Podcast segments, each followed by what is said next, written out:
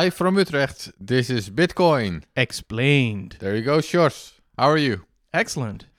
Back in good old Utrecht, we were both in London. uh, That's right. Planning to record some episodes there, but then everybody got COVID. Yes, and also it's a conference, so it's always a bit difficult to record. So back in Utrecht, and we're gonna discuss a blog post. Well, we're gonna discuss a concept that was described in a blog post by Jameson Lopp. That's right. Uh, he he actually published a couple of blog posts about backwards compatibility, I guess, or sync in old nodes. That's really what the what the blog posts were about. Exactly. Yeah. So Bitcoin Core, of course, uh, releases two new clients each year, or at least two two new major releases each year, right? Yeah, roughly. And uh, these blog posts were uh, about syncing older Bitcoin Core nodes to see how fast they would actually sync to the current chain tip, right? That's right. And I think you've done similar research a couple years ago. Is that right? Yeah, so back in 2017, um, what I did was I took a couple of Amazon AWS machines. so these are just cl- cloud machines, Mm-hmm. and install different versions of Bitcoin Core on those machines, and then just have them sync the the Bitcoin blockchain as far as possible. And then I would just measure how long it would take, and there was pretty big differences. And he's he's basically done that again, uh, probably slightly different, but the same idea, and with more recent versions, Right. Yeah, and I, and I- also with some older versions. yeah. So to be very specific, I already mentioned this, but uh, there were basically two blog posts by Jameson, and the first one was really about syncing old nodes, and I would say the second one was actually mainly about backwards compatibility and forwards compatibility, which you know it's a related issue. Yeah, and he also zoomed in on um, some of the really old nodes specifically, like the version 0.3, 0.4, 0.5 um, from many, many years ago, and how difficult it is to get these things to work at all. Ye- yes, exactly. Well, that's the backwards compatibility part, right? Yeah, arguably. I mean, we- can get into whether it's backwards compatibility or whether it's some other problems that he was running into. Which we will get into. Yes. All right. F- first of all, uh, for the people that don't know this, what does that actually mean? What is backwards compatibility? Uh, or short forwards compatibility? Because sometimes the terms are sort of used interchangeably, or do they- Yeah, so I'm also going to be sloppy about it. The the general idea is that you want uh you don't want to force people to upgrade their nodes, at least definitely not immediately. So older nodes should work well with newer nodes, and if you know if you change if you do a soft fork, you know the the, the new nodes will be able to the old nodes will just keep working fine while everybody while other people upgrade to a new node.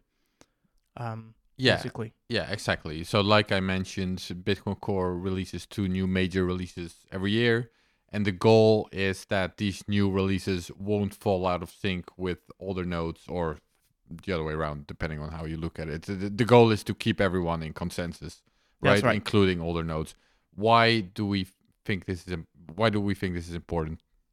Well, it's it's a very you know there are multiple reasons for it because you want to keep the system as voluntary as possible.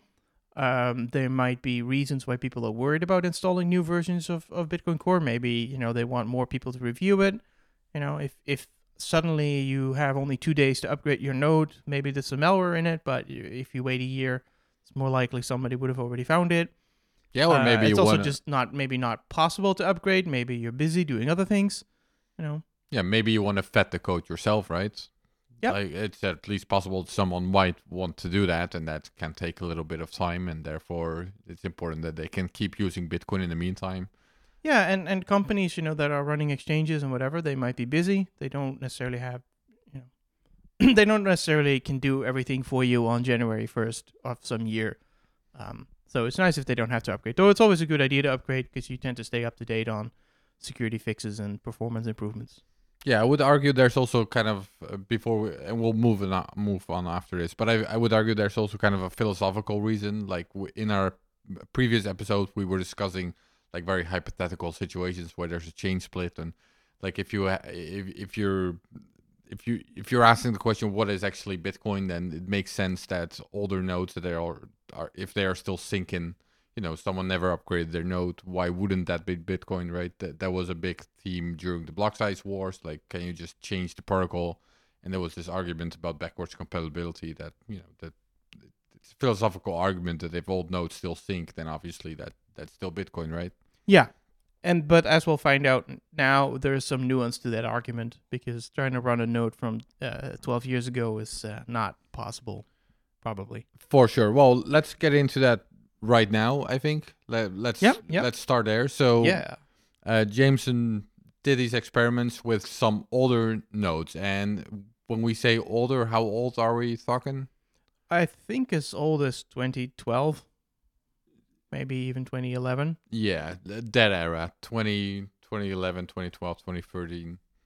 Yeah. It was a pre Bitcoin 0.7, right? I, I think Yeah. he, which ones did he try out? Four, five, six, seven? Uh, even three. Three, four, five, six, seven, or three, four, five, six in this latest um, Could be. blog post, right? Yeah.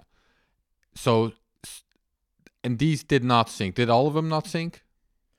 Um, I think um, at least until 0.5, he could not get to sync. Right. So, and that, that also reflects my own experience when I tried that in 2017. Nodes older than 0.5 will not sync. 0.5 wouldn't sync either. Right.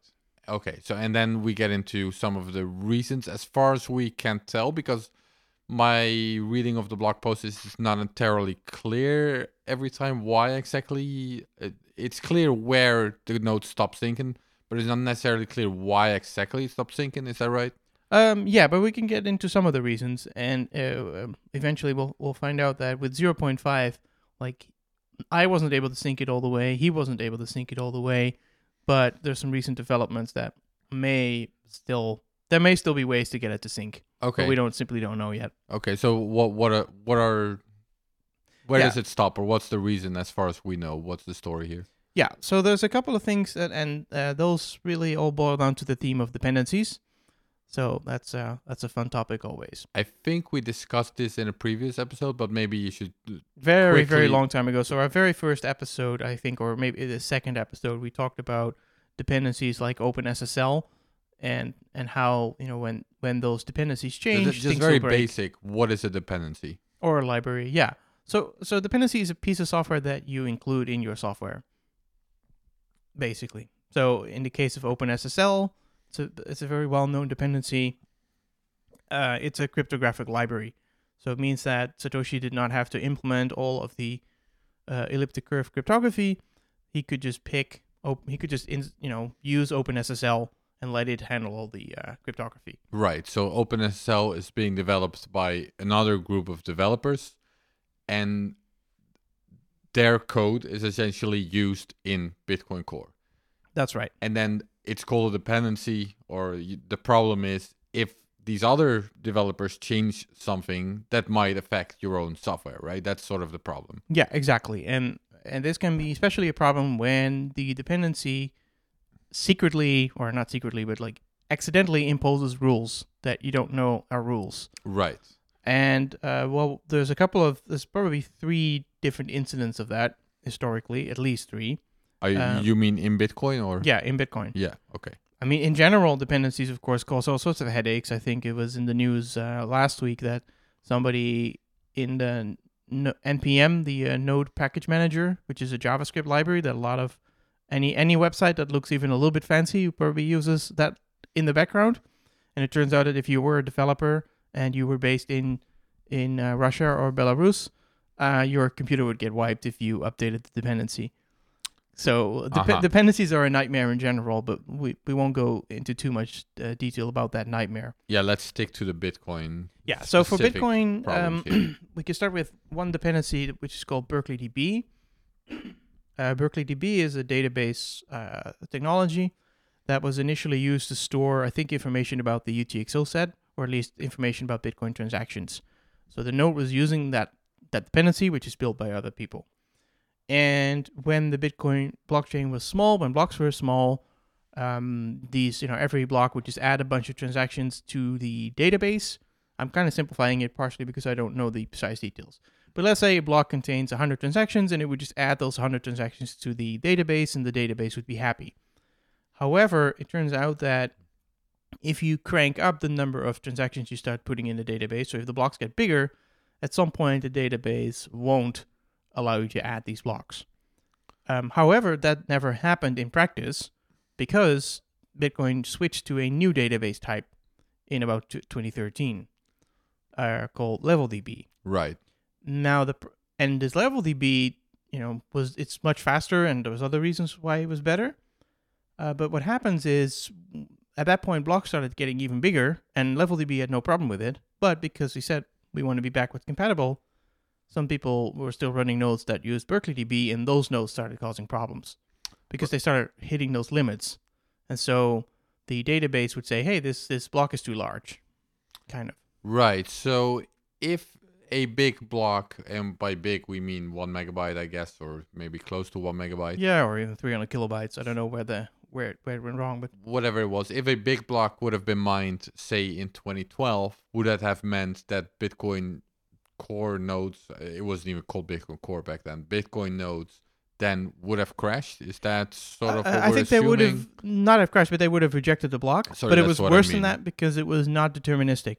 So it's it's like some Bitcoin core nodes would have stopped and others would not have. Um, so because you were hitting internal, basically internal intricacies of the database package, it wasn't like a clear coded limit. Uh, just running into the internal magic. And so what ended up happening was a, a short chain split um, where the decision was made to undo the update. And then everybody was told to either update to a new version of Bitcoin Core or uh, change a slight setting in, in that database.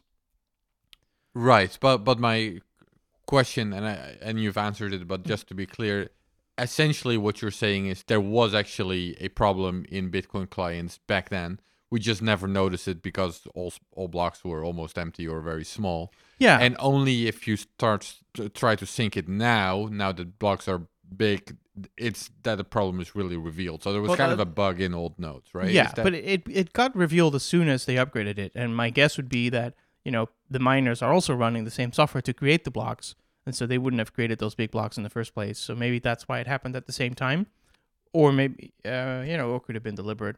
But it turns out that had had that upgrade not happened, we would have run into another bottleneck in that same software later on, and that's what J- uh, me, I think both me and Jameson ran into. That if you keep Th- running this that is- old th- software, Sorry, this is the same dependency. Also, Berkeley DB. Yeah, we're so- still talking about Berkeley. DB. So if you stick to Berkeley DB, if you decide, you know, you're you're you you go back in your time machine to 2013, you say, you know what, I don't want to install this update. I'll just change this configuration as people recommend, and then I'll just keep going. If you do that, then I think in 2015 or something like that, you start running into blocks that will s- still crash your database, and that's the the new development where um, I posted a question on Stack Overflow uh, years and years ago asking I'm run, you know, I can't get past this block with this old version of the software. Can anybody help? And nobody replied to that until yesterday. Andrew Chow actually replied to it and had some suggestions on how to get past those error messages. This is why it's still a mystery. We, it's possible that with a few other changes in the settings, um, you know, it might still be able to reach uh, the tip of the modern blockchain. But my guess is it will run into other limitations in that database because it's just not been tested with the giant blockchain that we have today. Right. Okay, so again, like the previous example, essentially there was always a problem in Bitcoin co- in Bitcoin Mhm. code back then, and it was just never revealed because the blocks never were created that were big enough to actually reveal the problem. Exactly. It's only if you sync an old node that the problem will reveal itself. So we've had two of these problems, two twice. We've had problem- one that people really noticed it in the wild that caused an actual split, and we've had one that you can notice yourself if you if you try to use very old software. Right, and you mentioned there might be even more if we get past this new block and someone tries syncing again and Yep. new problems. So basically, this Berkeley DB database that was kind of a problem, and we got rid of it, and now the new nodes perform better for that reason. Yeah. is that right? Yeah, and so there's a second dependency that's that's been a cause of headaches, and we have discussed that one in the earlier podcast. That is OpenSSL. We discussed it in this podcast, I think, Yeah. a minute ago. But but specifically, the problem there is that OpenSSL, um, the very old versions of OpenSSL, so the ones that Satoshi installed, those were very permissive in terms of how the signature could be encoded. So you couldn't make a fake signature, but you could you know, the, way you write a signature down, it could have like 75 characters or maybe more. And later versions of OpenSSL said, no, no, no, we're going to make it more precise. You have to only use, I don't know, 73 characters for your signature and no more.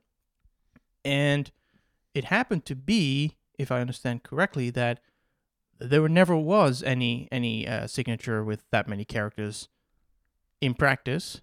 No, no, I think there was.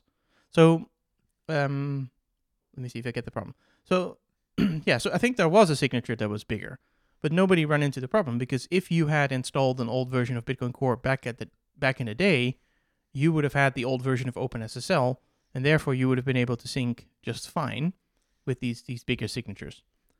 But if now you install you try to install that old version today on a modern computer, you're going to have a modern version of OpenSSL and you're going to produce a version of Bitcoin Core that will not accept these old blocks. Right. Yeah. So this is kind of the opposite problem as the previous one. The previous problem we just mentioned with Berkeley is essentially that Bitcoin Core clients were always, you know, they always had these bugs essentially, but the bugs were never revealed because blocks were never big enough to reveal them. Mm-hmm. And now the problem is kind of different because Jameson was doing these tests. He had to rebuild old clients. And while he was rebuilding the old Bitcoin Core clients, the only way he knew to do it or uh, was by I don't know how this works. Yeah, he was you using the most recent version of the dependencies. Yeah, so then you get a new dependency. So now we have sort of the original dependency problem that I discussed is that the, the dependency changes and now the original client doesn't work anymore. However, yeah. so here the problem would be the opposite way that if you were still running that old software, you never changed it, you're still using your old computer from 2012 or whatever, you would still actually sync to the current blockchain yeah. because then you're also still using these this old OpenSSL code, right? Yeah, and in fact, there was a soft fork at some point that restricted uh, the size of signatures in the consensus rules. But you, again, because it was a soft fork, your old node would be fine with the new rules, but um, it would not detect a violation of the new rules if somebody produced a signature that we no longer consider invalid. But Is there was again a transition period, I think in might have been 2013 or even 2015, where this was actually a problem for people who were compiling their own nodes. They actually had to be careful um, to when they compile their own nodes to either use an old version of OpenSSL or um, uh, apply a little patch to Bitcoin Core that would work around the newer versions of OpenSSL. Right. Is this does this have anything to do with the 2013 blockchain split that actually happened for like six blocks? No, that was the one we just talked about. That was a Berkeley DB. Oh, that was a Berkeley DB yeah. problem. And ah. I think this is later. This I think this is 2015, but I'm not sure. Uh, in any case, this was a problem in reality for people who compile their own nodes. It was not a problem for people who download the nodes because the downloaded versions would either, would all have the old version of OpenSSL in it, or the newer version would have the workaround in it. Right. So it's never a problem when you download Bitcoin Core. It is a problem when you uh, compile it yourself, and it was even a problem back then. Right. So, at the risk of getting sidetracked a little bit, would it be possible to, you know, basically rebuild an old client also using like an old library. I guess yes. you'd have to find it somewhere, and that's the hard part then, or. Yeah, no, exactly. I mean, a lot of the open source libraries are still available somewhere. It gets a bit more. I think uh, that's what Jameson did. He did. He installed like a super old version of Ubuntu, and then tried to also find some of the very old packages. But the problem is, of course, most operating systems that you would be building on will have the most recent versions of the libraries. And obviously, you do not want to actually use a computer with an outdated version of OpenSSL because you'd have Heartbleed and, and all these like very bad security vulnerabilities on your computer. But there, there are ways to do it, even sane way, safe ways to do it. Um, yeah. Right. So this this is a problem for say an historian, like a thousand years from now. Uh, if you're a historian and you want to really study Bitcoin in the old days, you're gonna have a problem because a thousand years from now, you'll probably still find the, the old source code of Bitcoin. But in order to do, but you'll have a very hard time building a computer, even a virtual computer, that will behave the same as a as a as a computer from today. Right. So we've now discussed three reasons why old nodes stalled. I think there were three, right? Have we covered them all? Yeah. Right. So and uh, just to re- reiterate, in two of these cases, they were actually bugs in the old code, in or essentially right compared to you you can't sync to new blocks because uh, do you, do we call them bugs? I I would. Yeah, I think so. Yeah. All right. So in two cases, there were actually old bugs and old code that just weren't revealed until you know much later when no one was using it anymore, essentially. And then in one case, it was because of the dependency changed. Yeah. And the old code would have actually synced to the new blockchain. Yeah. All right. n- Let's get into the next part of the podcast then, which is uh, syncing. So, syncing is probably one of the main user experience bottlenecks. Can we call it that? Like, Yeah, because it's the first thing you do when you install Bitcoin, when you install Bitcoin Core. It's and the first thing you do is sit and wait for a long time. yeah, And so that's it's not a great experience yeah, and the- unless you really like progress bars. Yeah, and the reason for that is, of course, because you're essentially rechecking or learning about the entire history of the blockchain. You're downloading and checking the entire history of the blockchain in Yeah. order to get up to date with, you know, where are what's the state of Bitcoin today, who owns what. Exactly. And in earlier episodes, we've talked about some ways to either speed that up or to skip it altogether with things like assume UTXO. But for now, uh, and probably for the foreseeable future, yeah, you need to check every single block, not just to know if it's correct, even just to know which coins actually exist. Right. And s- the goal for every new Bitcoin core release is essentially to make this a bit faster, I think. Or, you know, Uh, one not for every Bitcoin Core release, but there's this this overarch this this repeating theme. It's not even a goal. It's just that it gets better, you know, very often with little changes or with bigger changes, Yeah, well, actually, the, when we say better, faster. Yeah, well, when we say faster, um, and I guess this is part of the research, the thing is, every by the time there's a new Bitcoin core release, the blockchain itself has also become bigger. Yes. So, does it actually take more time year over year to sync, or do the performance improvements keep up? That's sort of one of the questions. I, that I think guess- there have been times when the performance improvements kept up. I don't think that's the case anymore. right. Um, so it's, it, it is getting worse. So there's a couple of things that are good. Yeah, there's Moore's law. That means new hardware is just faster. If you have a new computer, you'll sync faster. If you have more RAM, you'll sync faster. Of if you course, have a yeah. faster disk. And the other is these improvements.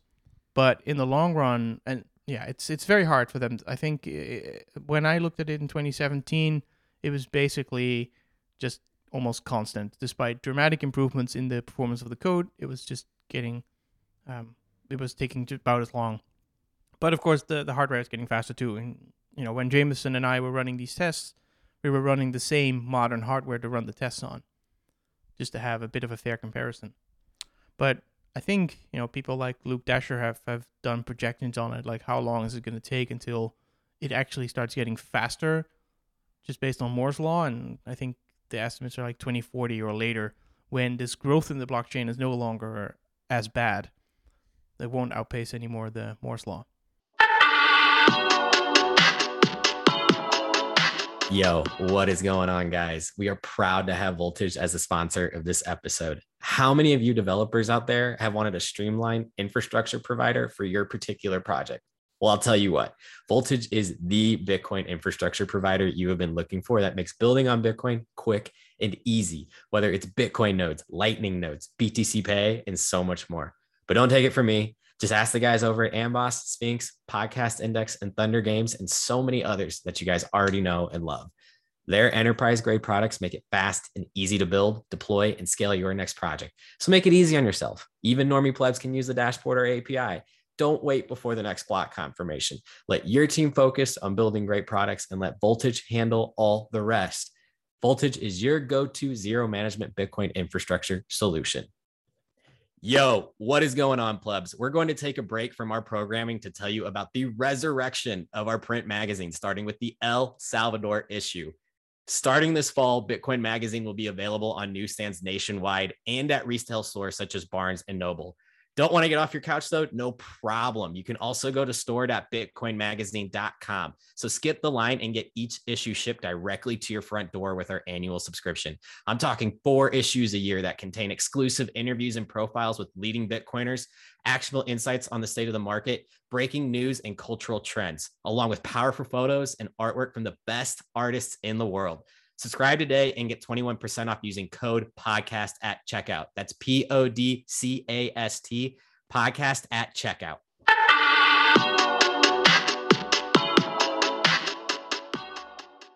Okay, sure. So l- tell our listeners something interesting about this. How long does it take to sync? So that really depends on uh, your computer and, and how well you configure it, the Bitcoin Core node. So with the default settings, it's not as fast as it can be. Um, there was a, a test by Jonas Schnelli, a Bitcoin Core or former Bitcoin Core developer and maintainer. And he, I think two years ago, he got a Apple M1 chip, so one of those Mac Minis. Uh, but he only had four gigabytes of RAM. And the first time he tried it, he was able to sync the whole chain in 12 hours, I think. And then somebody suggested a few um, better settings to him, and it was six hours. So that was like state of the art hardware, six hours two years ago. Mm-hmm. Um, but if he had used more RAM, he might have been able to do it a little bit faster, maybe in four hours. But but if you have a super slow Raspberry Pi, it might take you two or three weeks. Sure. And, And, what? and a- if you're running a say a web server, so one of you know, if say you want to install a BTC Pay server somewhere, uh, and you want on that server to sync the node from scratch, it's gonna it's gonna take you weeks because these web servers typically are very low performance. They're, they're once it's caught up, it's fine. Like it'll it'll catch up with all the new blocks, but catching it up from the Genesis block, it has low memory. Usually only has like one or two CPUs, uh, and it's all virtual, so it's pretty horrible.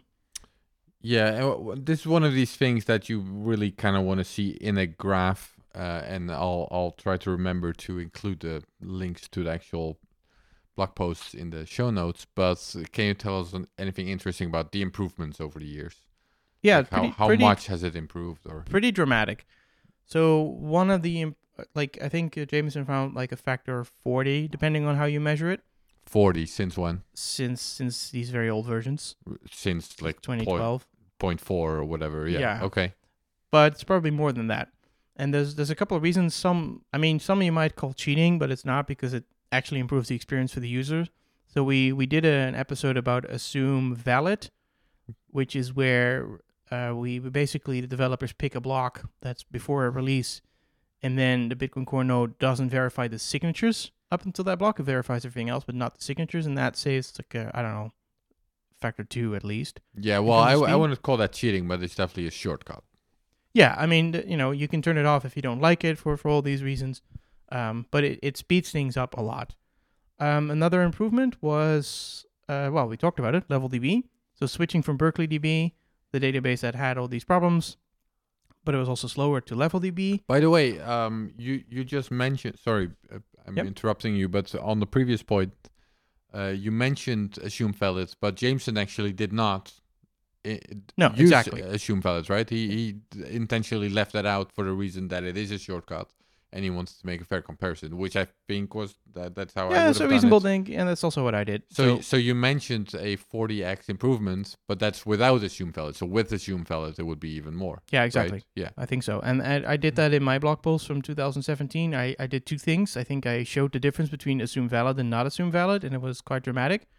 And then I also showed the differences, you know, with assume valid turned off between the old, older and the newer versions, which was also dramatic. So in terms of things that were improved, like we said, assume valid, level DB. Uh, another thing is uh, this is done many many years ago as validating signatures in parallel. So if you're if you're validating a block, one of the things you need to do is actually check the signatures. And if you have multiple processor cores on your computer, which you probably do, uh, one of the improvements was just to make these multiple processors verifying multiple signatures at the same time. Right. so Um, that obviously doesn't help if you use assume valid, or at least it doesn't help until that Exactly. assume valid. But after after that it works, or if you have assume valid Yeah. switched off, then it In, Helps in, in well. general, when you're syncing the node, you'll notice with the default settings, you'll notice in the beginning it's mostly disk usage. Um, and then after a while, your CPU starts getting really hot. Uh, That's uh, when you go past the assume valid block, your CPU starts running at 100% and gets really hot right. Because then it has to valid- validate all these signatures. hmm Um, another thing that was done that was probably at least marginal, but maybe even more, is just to download blocks in pa- download blocks in parallel. So rather than you know getting one block at a time, you you would get more of them at the same time from multiple peers. Right. Um, the, we talked about that. The the other I think is almost a five x improvement was getting rid of OpenSSL and using libsecp 256k1 that we did a whole episode on. Oh yeah, so we haven't mentioned that, but so that's an entirely like that's a Bitcoin native uh, library, right? Or Yeah, it a- am I describing that right? Yeah, it's it's basically instead of using OpenSSL for all the signatures, uh, it it uses libsecp, which uh, Pieter Wuille wrote at the time, and and it was initially designed as a as a performance improvement, but it also helped dealing with these bugs that we just talked about. So kind of nice. Uh, Yeah, so so we got rid of OpenSSL altogether, and that's also an impo- uh, performance improvement. It's also faster. Yes, exactly. Another thing that happened in I think 2017 was that the UTXO database, just the database structure was changed. It's in the way it was, you know, if you if you structure a database in a more intelligent way, it can perform better. Right. Um, that I think was in turn the cause of this very scary inflation bug in 2018. mm-hmm. So you know, it's nice to imp- improve performance, but you want to be extremely careful. But I think this this performance improvement was actually necessary because the performance was so bad that somebody could attack Bitcoin by exploiting the bad performance Right? How? by just creating very unfavorable transactions so that nodes get slower and slower and slower. Would oh yeah, that would get so slow that it takes longer to verify a block than to create a block. Essentially, I guess that have would be the absolute worst case. I don't. Mm. I mean, not to.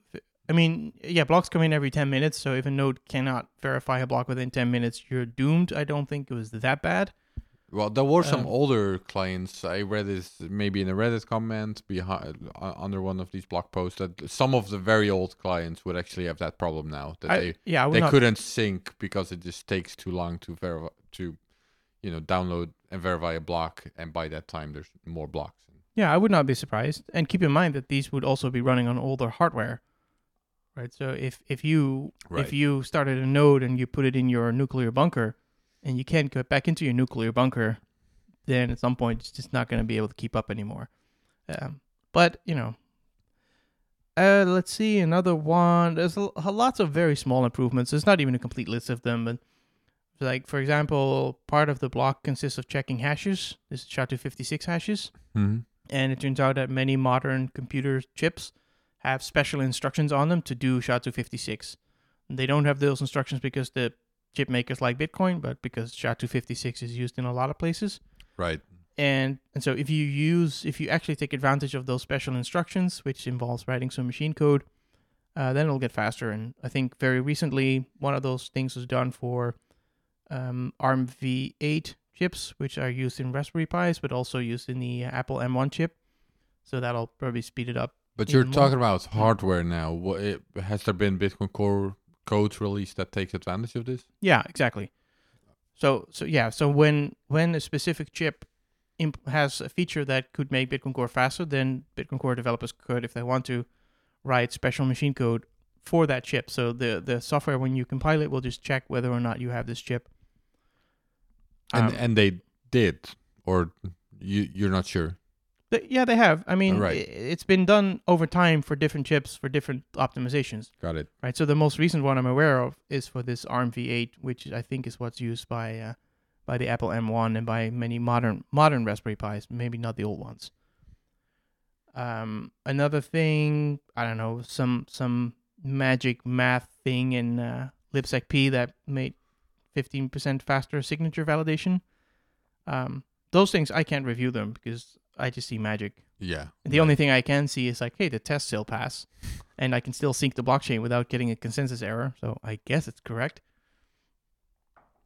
I think uh, SegWit could be considered uh, an improve. Well, No, it made it, it's a mitigation of not making it worse. So the block size was increased with SegWit, but the damage caused by that block size increase was mitigated because the SegWit rules um, put some restrictions on the transaction they can put into it.